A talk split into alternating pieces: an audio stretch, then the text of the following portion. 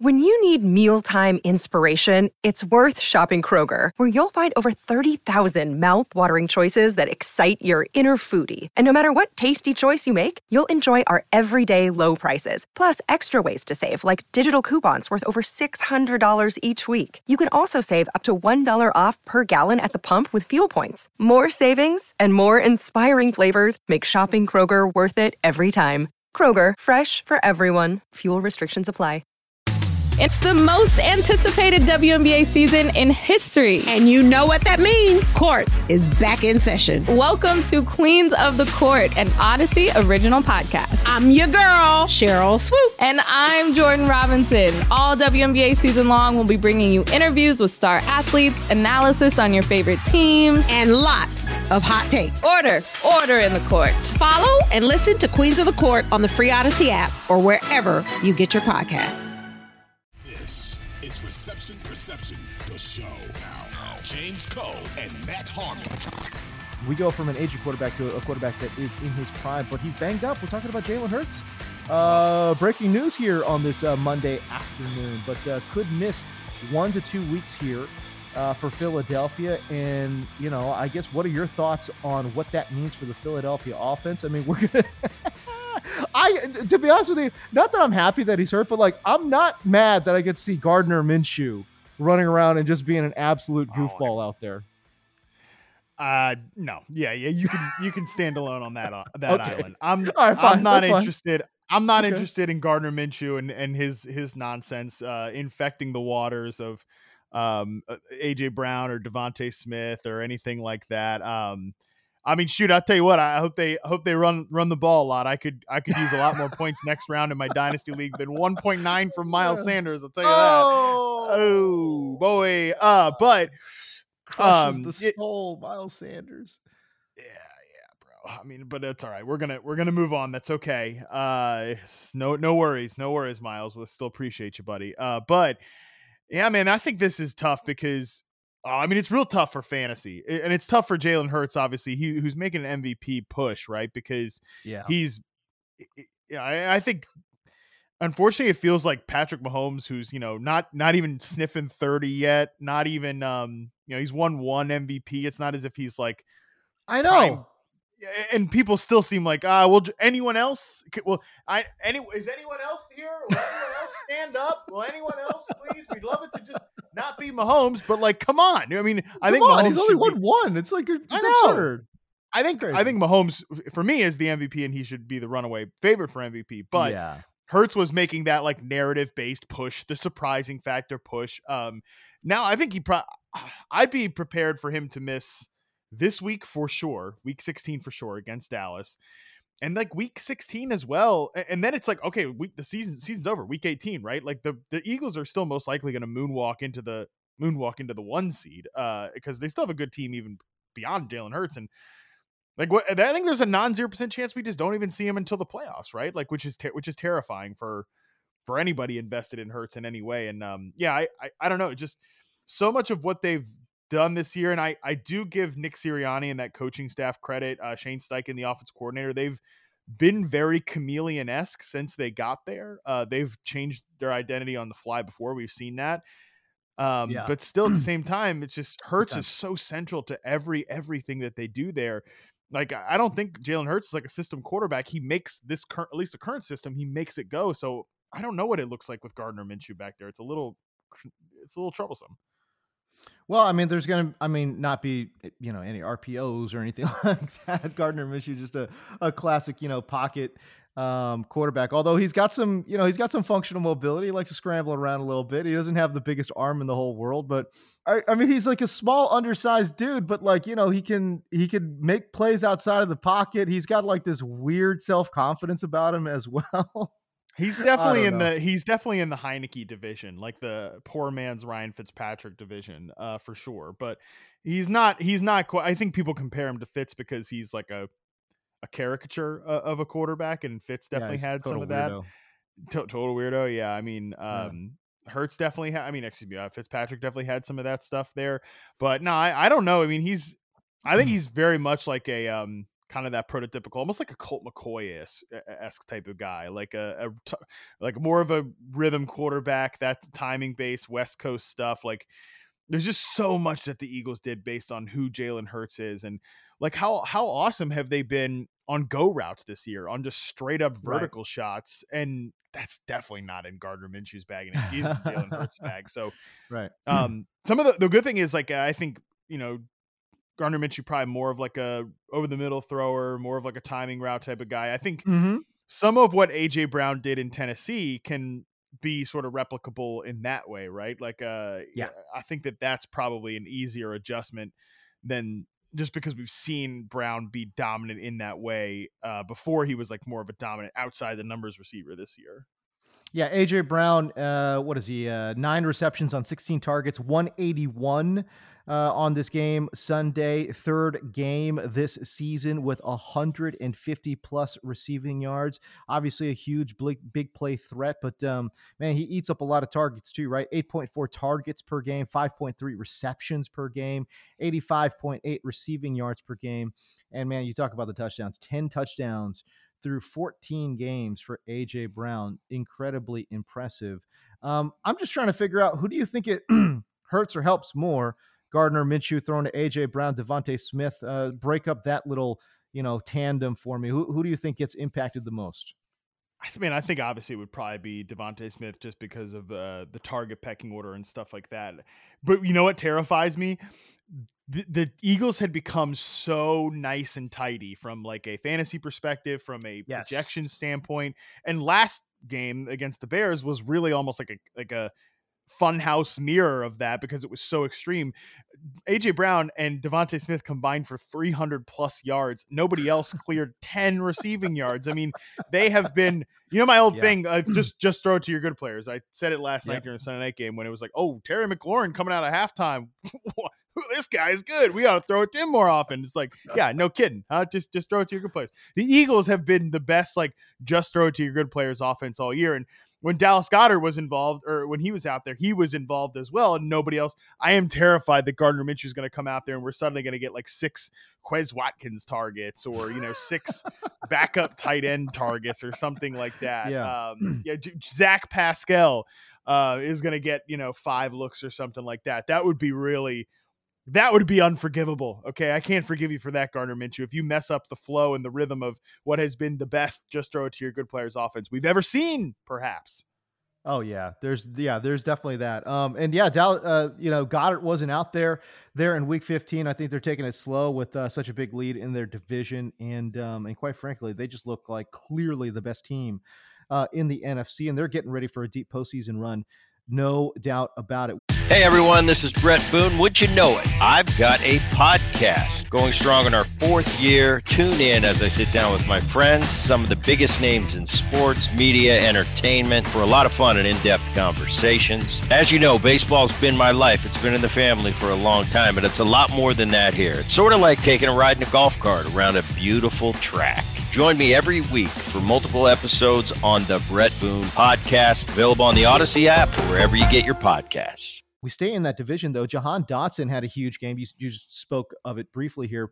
Um, you know, Washington taking on the, the, the New York Football Giants here, but a big game uh, here on Sunday Night Football, right? Like he had uh, what is it, four catches for 105 and a touchdown. Actually, it was his first 100 yard game of the season. Uh, and man, we say this about like uh, somebody like uh, uh, Cris Carter. All he does is catch touchdowns. That's all this guy does, though. Six touchdowns on 41 targets. It's a 14.6% touchdown rate. Uh, that's almost triple of what the league average is in terms of you know touchdowns to target ratio, which is just under five percent. So Jahan Dotson, man, he's um he's making big big plays for this Washington offense. Man, Jahan Dotson is he not just taking every like wide receiver sizest and like giving him a noogie or stuffing him in a locker right now because you t- right. if you if you told the sizes then you know yeah. these people would drive me nuts like the, everything about wide receivers all about it, your size whatever it's like uh, six, 16 air yards per target last night against the giants two end zone targets. You mentioned all the touchdowns he's been catching all year long. I mean, the guy is unbelievable at the catch point. If you showed the people those like stats or whatever, be like, oh, he's got to be six two, got to be, got to be two twenty. No, he's not. He's just a baller. he's a, he's tiny, but he is the man, dude. I'm telling you, yeah. this guy, what a what a a flair for the dramatic he's got at the catch point. But it's it's a skill set, man, and that that's who he was at college. Eh, you could not you could not misjudge somebody more based on their size than Jahan Dotson because this was the guy he was in college, man. I mean, his reception perception profile, I said he had the best hands in the entire draft this year. He had some of the best contested catch chops, and he's a good route runner. He was great against zone coverage in his reception perception profile in college. Now he's was a little bit uh, up and down uh, in his first few games in the rookie report, but still right around league average in terms of separation. But um, he's getting he looks great now that he's healthy. Uh, now that he's like fully integrated, and and these last two games, 15 combined targets before, and then the game after the bye. I think this guy is going to be a really good player. Um, and him and Terry McLaurin just make such a, a fascinating duo, man. But hey, I I love Jahan Dotson because I just love how he is just obliterating these wide receiver size stereotypes, bro. I mean, the guy is what what is he actually? He's like sub 180 pounds, something like yeah. that. Jahan Dotson. At the combine, He's, at the combine, he measured in 5'11, 178. That is small. But look at it, but look at how he plays at the catch point. Look at how he uh he's so he's has complete and total comfort with somebody right there in his hip pocket. I I think he is very we we talked about Tyler Lockett on a recent show and called him like the best deep ball tracker in the NFL. Mm-hmm. Jahan Dotson is very much like I think he's he's going to be in that regard sooner or later. The way he is uh, so comfortable tracking tracking the ball in short areas, in tight spaces, down the field. Like his touchdown catch, obviously the, the big sixty plus yarder that from Heinicke yeah. there was was impressive. You know, way, the way he adjusted to that. But in, that is touchdown insane. Catch, his ability to adjust to that ball um, and he abuses defenders deep downfield because defenders don't have that body control, and he does.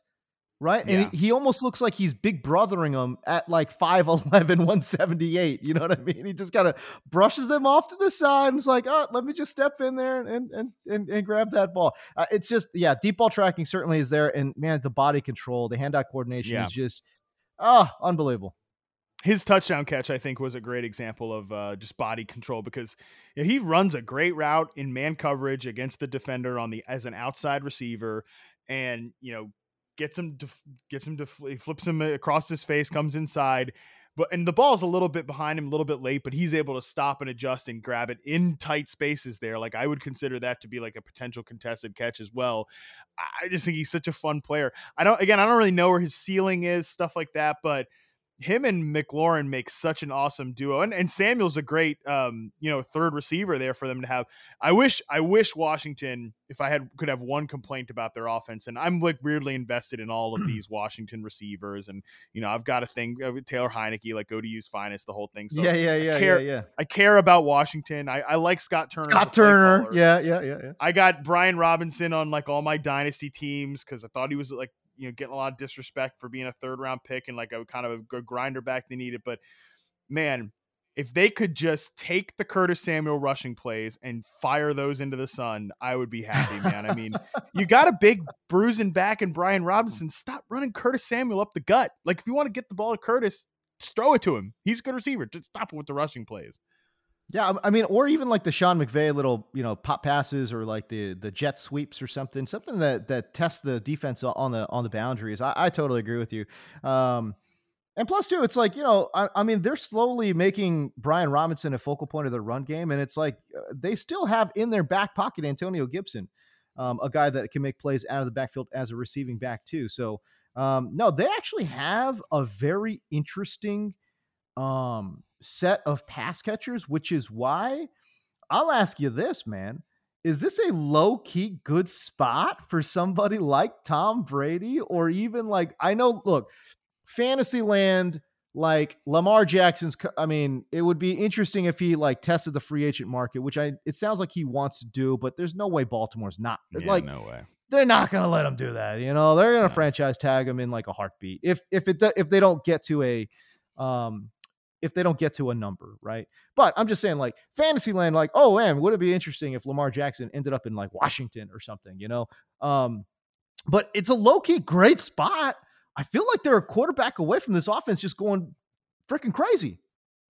Need to fix the offensive line a little bit. It's a it becomes more of an issue with Heinicke back there because he's a big time fumble risk. Like he is a he's a turnover, like a disaster waiting to happen at any moment. Right. Um, be, just because he's a he's such a limited player and he doesn't he doesn't seem to. Which you, you got to respect him for it. Doesn't seem to understand he's a limited player, but uh, he is a limited player. yeah, he doesn't seem to understand that fact. But uh, Yeah. they could definitely use better pass protection for sure. I kind of wonder, like, I mean, Washington now, you know, this this loss to New York really hurts their playoff chances. God, um, they for got sure. screwed. Yeah, for sure. It, it hurts their playoff chances by a lot. Um, but and now they go to San Francisco next week. Then they have Cleveland and Dallas to finish the season. So they're probably on the outside looking in. Is that enough for you know ownership, which is embroiled in a lot of nonsense, of course? Um, is that enough for them to want to make a change from Ron Rivera? Um, you know, who's the coaching staff there? But yeah, no. If I was a quarterback or even like an Aaron Rodgers like type situation, if he wanted to get out of Green Bay, they wanted to part ways in the offseason yeah, I'd love to. I'd love to see a quarterback with this team. Now with Brady, I, I this comes back to my Bucks frustration. Um, as much as I think, you know, Brady's still got something left in the tank, he so badly needs a good offensive line, and I don't think Washington. uh, You know, Charles Leno is a solid player, but he got beat up last night with Kayvon Thibodeaux on the other side. Um, he would get crushed, and, and and then we'd be we'd be kind of frustrated, just like we are now with Tom Brady with great receivers, and he's just trying to get the ball out so fast, and nobody's on the same page timing wise, rhythm wise, because Brady's got the quickest trigger finger um, in the NFL right now getting the ball out fast. So yeah, it's, that gives me mixed feelings. But yeah, no, I'm I'm with you that that's why that as ill advised as it was, that's why they made the Carson Wentz move because it was like. Let's get a veteran quarterback in here, who somebody who's got a got more of an arm than Taylor Heinicke, and see if he can open up this offense. And because Wentz is Wentz, and they just misevaluated that so hard, obviously it didn't work out. Geno Smith in Washington. Is that what? Uh, it could be a little. That'd be pretty fun. That would be that would be pretty fun. That's that is the type of situation where I think Geno like airing it out to these guys, you know, definitely could be great. And I mean, man, it just like I said, I like Scott Turner. I like the design of the offense for the most part. I think they do a lot Yeah. of fun, creative things. The personnel is great. Um, Brian Robinson, good back. The, I mean, Terry McLaurin. We we know. I feel like Terry McLaurin is knocking on the door to be considered a superstar receiver in this league. And then Do- Jahan Dotson's like a perfect two. Samuel's a perfect three. They would be totally unlocked if they just had a legitimate quarterback. But it's um, there's just so much crap with Washington and and this. The, know. are they going to be able to attract a big ticket there? Like Uh, if you're Brady, do you want to do you want to like fish? Is that, that that really you want to be fishing in that pond for the last few years of your career or whatever? Like that's kind of that's kind of dicey. Um, the Lamar thing is Narrative- interesting. narrative wise though that, that it's a perfect fit because washington always brings in these aging quarterbacks it's like it's either it's either going to be washington or like the raiders for, for tom Raider- brady you know But what about like yeah? So how about that though? In a hypothetical scenario, the um the Raiders want to bring in Tom Brady because Josh McDaniel, by the way, another team that has a bad offensive line and, and a bunch of weapons. Um, they want to bring in Brady, whatever. Josh McDaniels is there. They Mm-hmm. let they put Derek Carr on the trade block. Like that's a move I would be interested in if I was Washington. Now, he- is Derek Carr an elite quarterback? No. Is he? He's top ten, maybe fringy top 10, 12, whatever. Like there's probably a ceiling with Carr, but my God, I mean, again, we just want somebody to come in here and be legitimate. oh my god That would be be a massive boost massive boost at the quarterback position if they got derek carr man no doubt about it